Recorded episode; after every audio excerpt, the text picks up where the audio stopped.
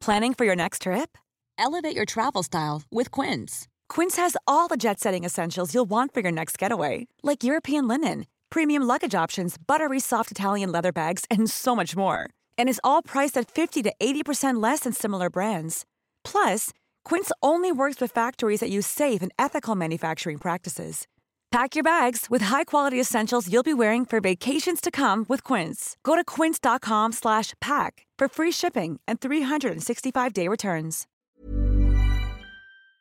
This is the U105 phone and get your text, your emails, and your calls in just a second. Of course, the spotlight very much on Notre Dame and the hope that these multi millions that have been donated will be spent quickly to restore this uh, fabulous uh, building that represents France in so many ways. Uh, here in Belfast, we're hoping that bank buildings will be restored relatively soon as well. But apparently, there are something like 265 fires in historic buildings across the United Kingdom in 2018. An incredible number of fires in buildings that are uh, treasured and cherished. Uh, some of them, of course, uh, only known in their in their local areas. I want to speak to Tom Woolley, who's an architect specialising in the renovation of old buildings. Uh, Tom, good morning.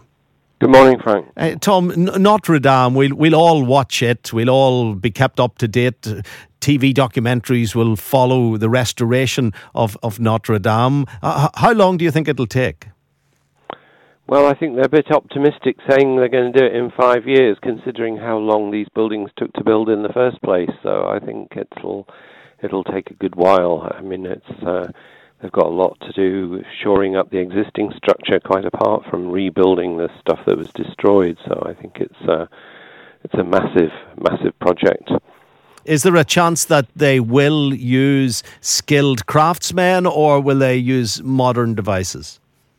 Well, that's an interesting question because one has to wonder why there are so many, uh, been so many build, uh, fires in heritage buildings in recent times. I, I, was just looking at the latest figures. In fact, there have been 143 fires in, in heritage buildings in the UK already this year.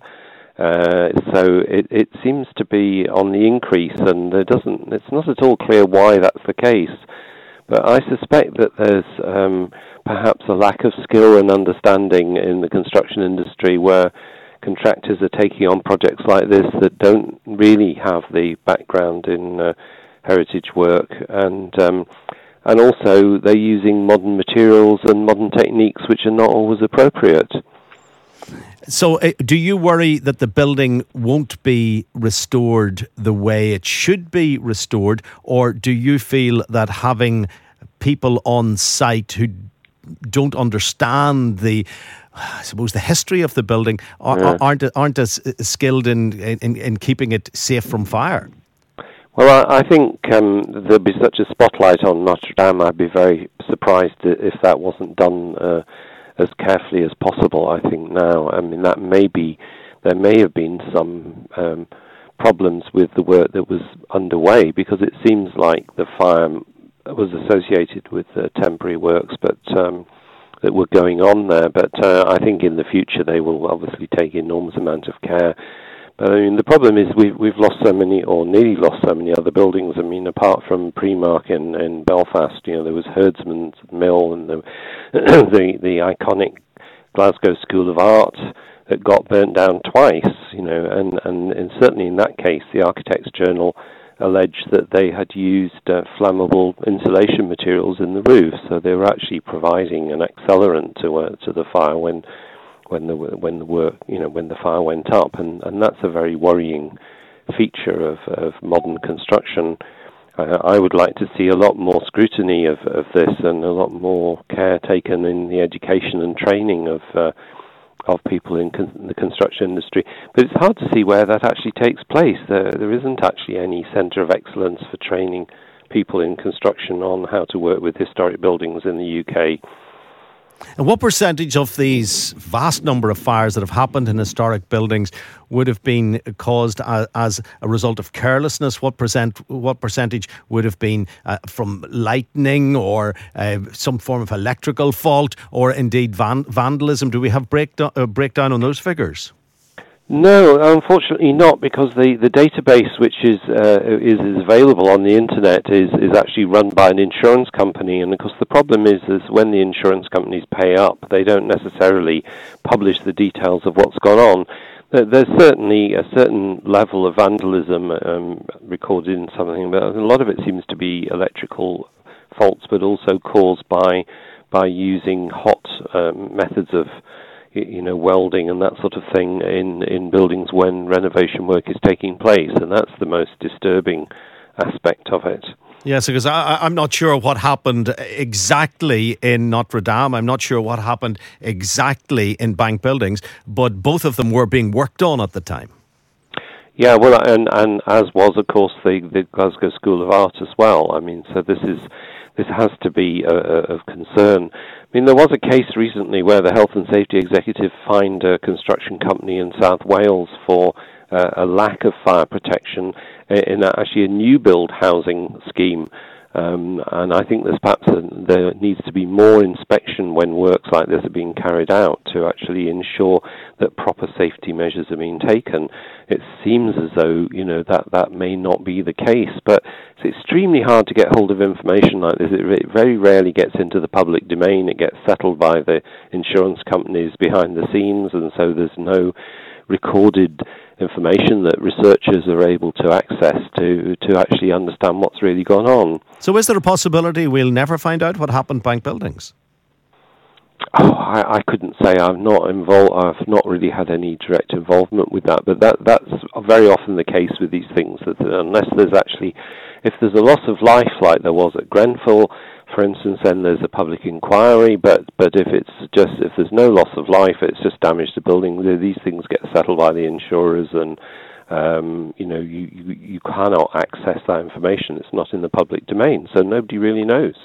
And just on Grenfell, because you make the, uh, you make reference there to that heartbreaking tragedy and, and loss of, of life. And we think then of Notre Dame, where thankfully there was no loss of life. But like companies like Total coming forward and donating multi millions, like three quarters of a billion pounds being donated to rebuild Notre Dame, but very little in terms of reaction from big business for Grenfell, for people who had lost their lives and, and lost their homes. Do, do some people see buildings as almost more important than humanity?